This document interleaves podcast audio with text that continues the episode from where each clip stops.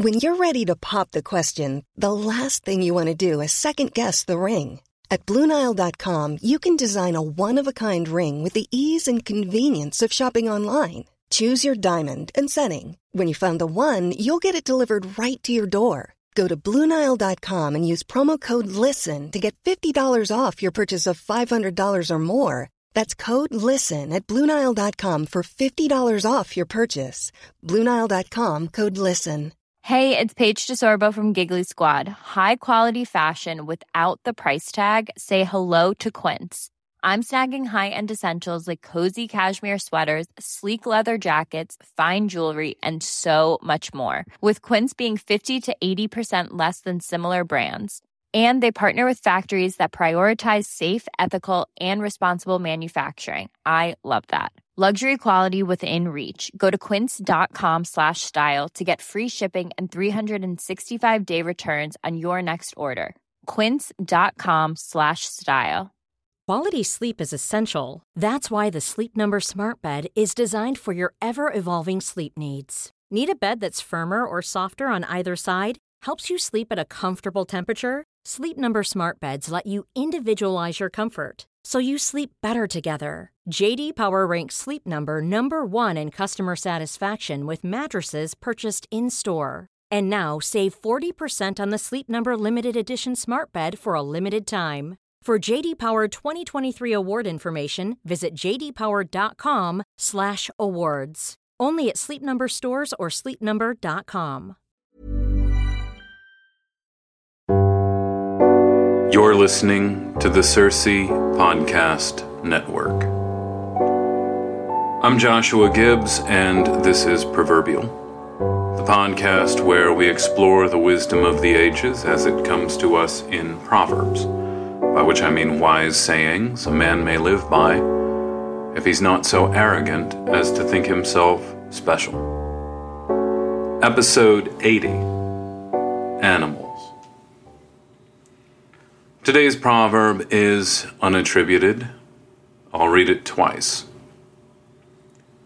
God works in mysterious ways. Once more. God works in mysterious ways. Of course, God also works in non mysterious ways. God has vouched to meet us in predictable, reliable ways. He meets us in the scriptures, He meets us in sacraments. He meets us at holy times and holy places. He is closer to us at Christmas than he is at other times, which is one of those reasons why Christmas is special. It's unusual. And these are all ways that we have come to rely on proximity to God, the work of God in standard and conventional ways, or his own conventions at least. And yet, God does whatever He wants to do, as Scripture shows us over and over again. God shows up in Scripture, He shows up in sacraments, He shows up in holy things, but He also shows up in the mouths of donkeys. He shows up in shadows. He shows up in napkins as we see in the book of Acts.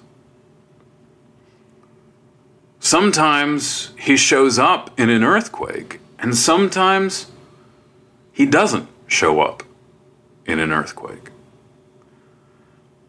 And so while we've come to expect to meet God and draw close to Him in certain reliable conventional ways, there's no telling when He'll show up if we cannot allow for God to work in mysterious ways, we lose our minds by trying to incorporate what is unaccountable into our own dogma. If we demand that everything be systematized, our systems will not be able to bear the weight. Every system, even a theological system, has its limits. And if you can't see where the limits to a system are, you will break that system. So when I say God works in mysterious ways, I don't mean God works in just unusual ways, but that God works in ways that are beyond our imaginations. And as opposed to trying to turn the mysterious and unaccountable ways of God into accountable ways. We have to acknowledge from time to time that we have seen something or heard something or experienced something that is ineffable, that is beyond a simple elucidation.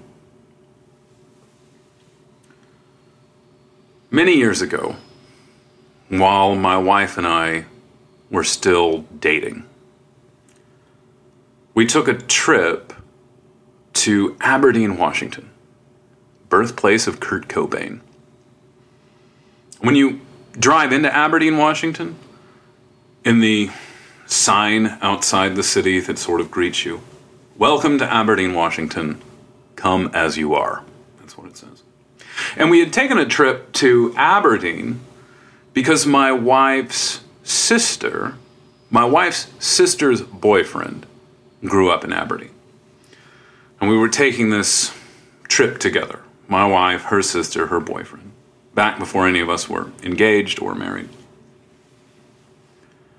And we were going to spend a few days in Aberdeen, which is near the water.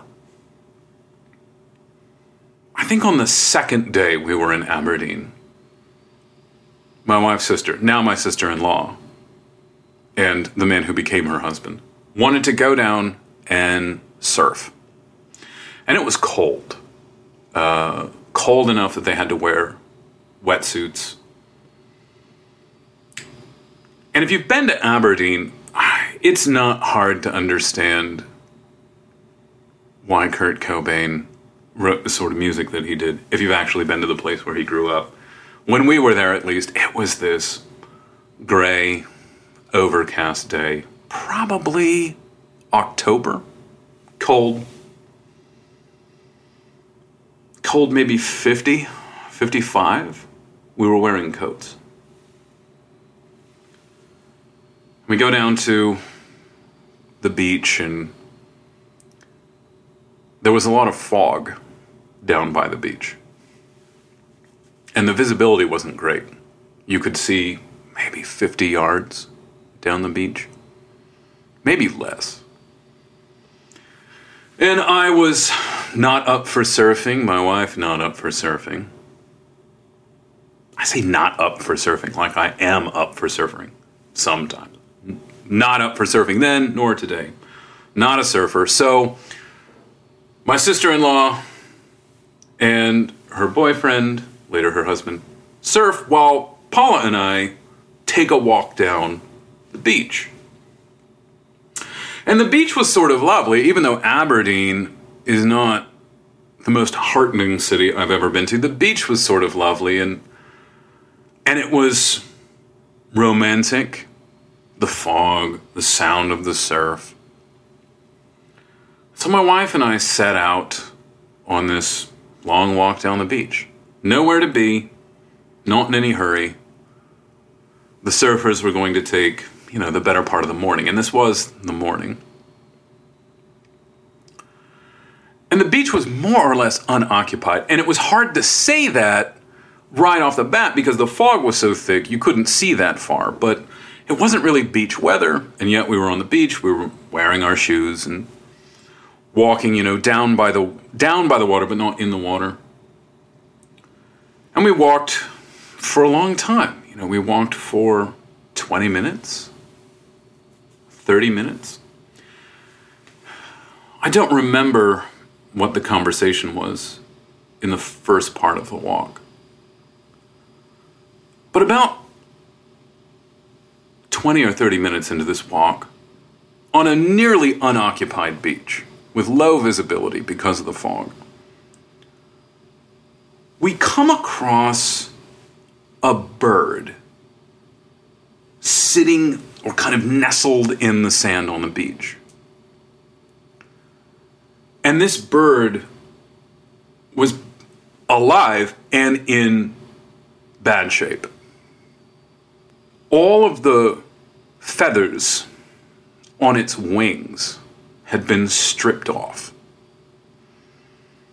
I don't know how. Wasn't wasn't easy to to read how all of this had come to be, but the bird had no feathers on its wings. It just had these two skeletons attached to its body. Little triangle skeletons attached to its body. And it had been sitting there for a long time. You could tell. That was feces all around it that the that the surf had kind of drawn away from its body. It looked like it had been there for a few hours because it was kind of partially submerged in the sand. And to see it, to see this bedraggled bird, a good sized bird, not like a sparrow, but, um, you know, the size of, I don't know, uh, might have been a, you know, a pound. The bird might have weighed a pound. It was a good sized bird. Uh, black, it was wet from the surf but it wasn't getting hit by the surf at the time that we saw it. And it looked disgusting. It looked horrifying to see this, this half skeleton, half bird. And we came to this thing and we stood in front of it and we gasped because it was so horrific. And we looked around and there was no one there, and it was disturbing. We couldn't figure out what to do. We could walk a mile down the beach, get in the car, go drive somewhere, get a towel, get a box, come back. But this bird was on the cusp of death. This was not a bird that could be saved. This this bird looked like it had, you know, an hour left in its little bird life. And so we immediately sensed that there's nothing that we can do here. And we sort of talked it over. What do we do? Is it, should we try to save it? Can it be saved? And there was just no realistic way that this bird could be saved. The thing would likely be dead by the time we got back from a store with a box and a towel and took it to. I mean, if you took this bird to the Humane Society, you got to imagine that they'd they would sort of take it and give you a consoling look and then just wait for it to die. I mean, it was really bad.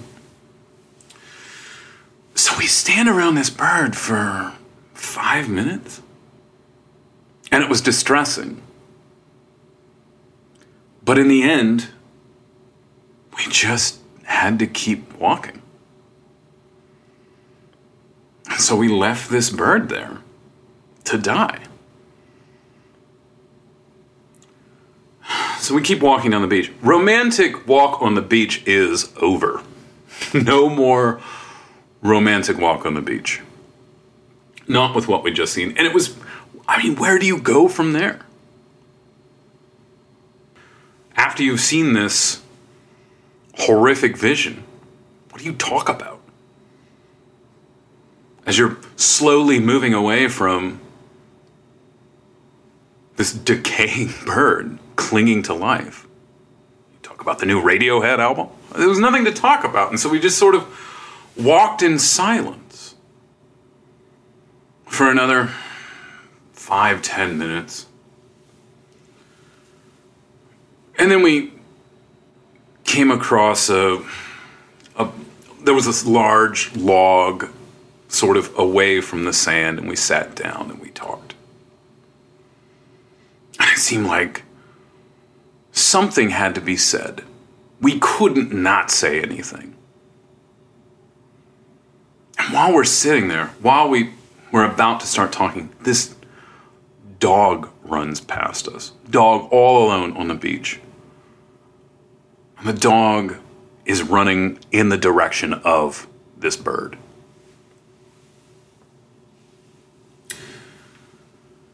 So we talk, and we talk about death. I try to say something consoling about the resurrection. I try to throw some theology into the mix. I don't know that any of this is really working, though. Because my wife was more disturbed by the bird than I was. And so it was more my place to do the comforting or to try. But I did not know what to say. This seemed like such an unredeemable situation. And as we were sitting there talking, and I was trying to theologize the horror away, this dog runs by. And as soon as that dog ran by,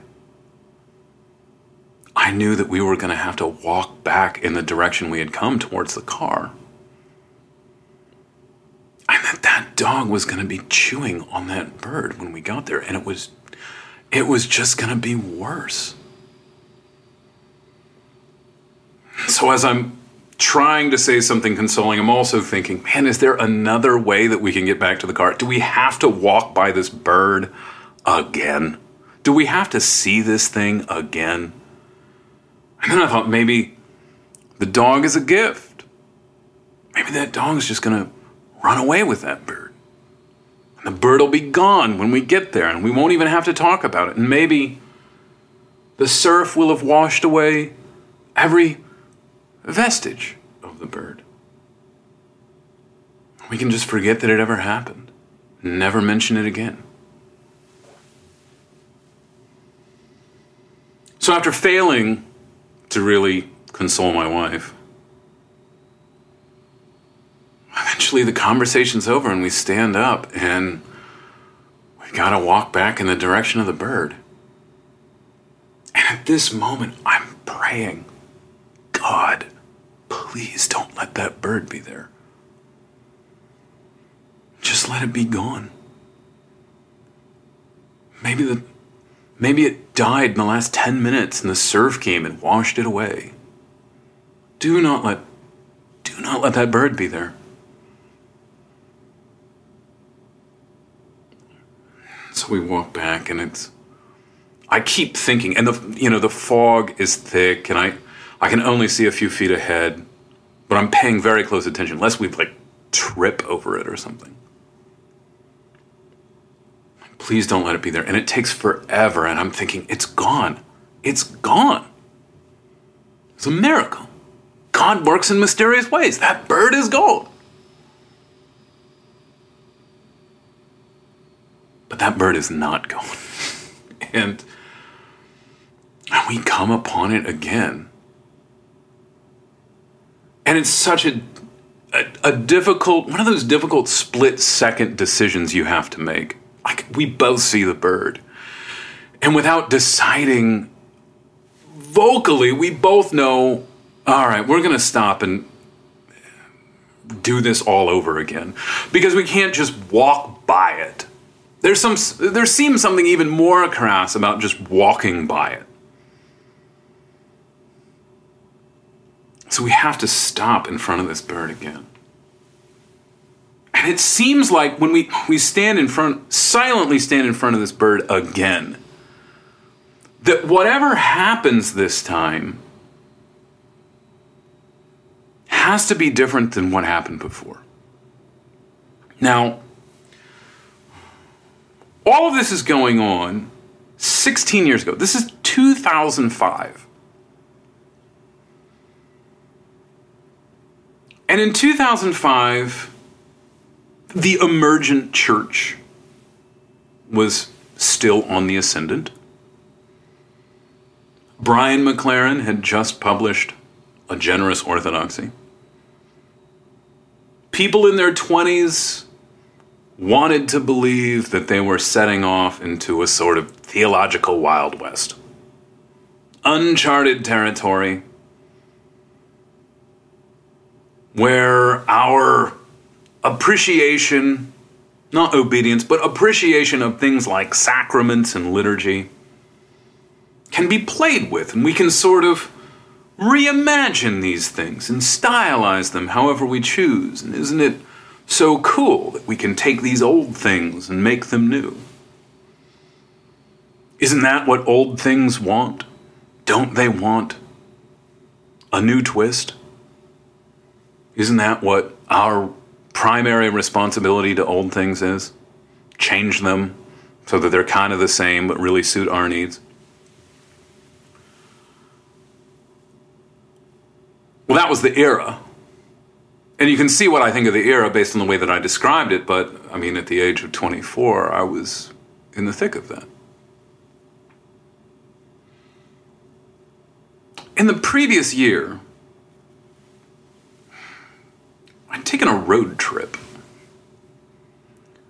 with my best friend in the world from Moscow, Idaho to Portland, Oregon where a friend of ours was getting married. And on the drive down, it's about six hours, this very good friend of mine tells me about a book he just read by Marilynne Robinson. And he described, and I'm recalling this later on the beach, he recalled this scene for me on this drive where some children baptized a bunch of feral kittens. I didn't read the book, but I was struck by this image of children baptizing kittens. It stayed with me. In that era, back in the era of the ascendance of the emergent church. Baptizing kittens was exactly the sort of thing that just cut you right to the heart. Like, yes. You hear about some kids baptizing kittens, and you're like, yes, sacraments, liturgy, yes, baptizing kittens. That's what it's all about.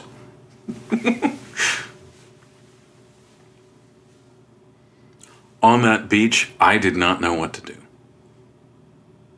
We had to do something but nothing seemed tenable. We could not carry this diseased bird, presumably.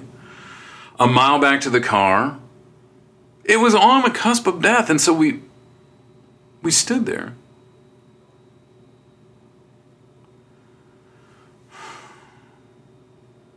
And after standing there for a couple minutes silent, I walked a few feet down to the surf And I scooped up some water in my hands.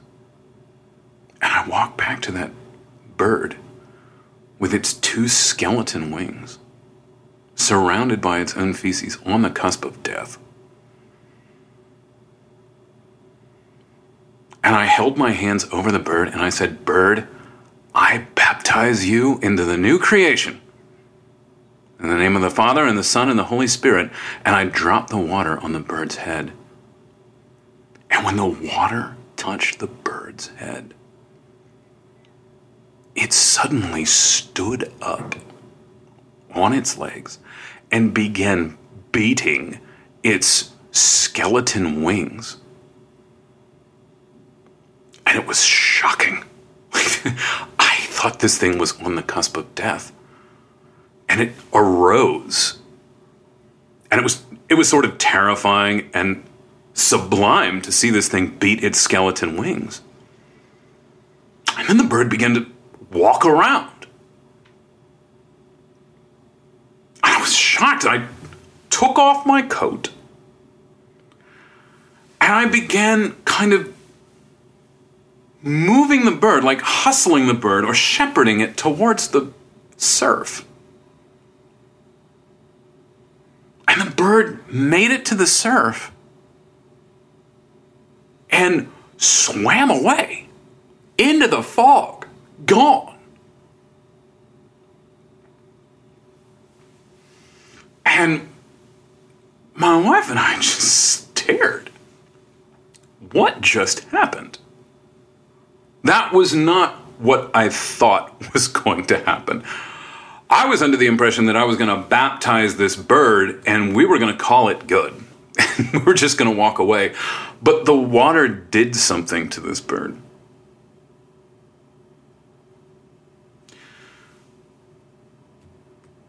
God works in mysterious ways. I cannot account for what happened there to this day.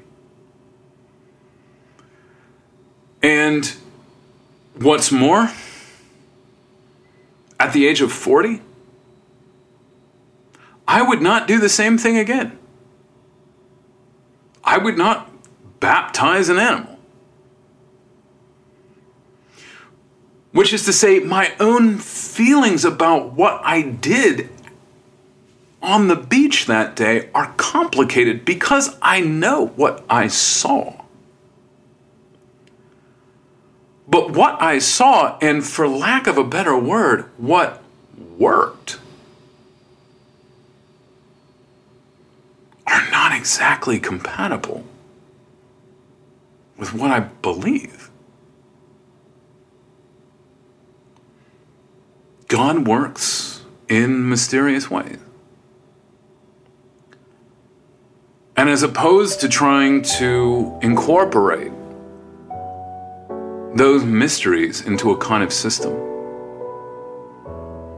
I think it's best to just gaze at them in wonder and gratitude.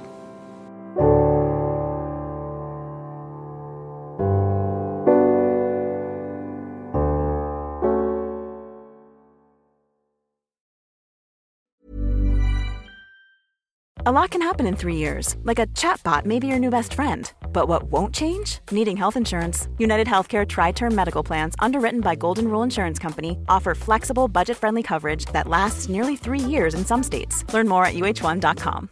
Imagine the softest sheets you've ever felt. Now imagine them getting even softer over time. That's what you'll feel with Boll and Branch's organic cotton sheets. In a recent customer survey, 96% replied that Boll and Branch sheets get softer with every wash. Start getting your best night's sleep in these sheets that get softer and softer for years to come. Try their sheets with a 30-night guarantee. Plus, get 15% off your first order at bollandbranch.com. Code BUTTERY. Exclusions apply. See site for details.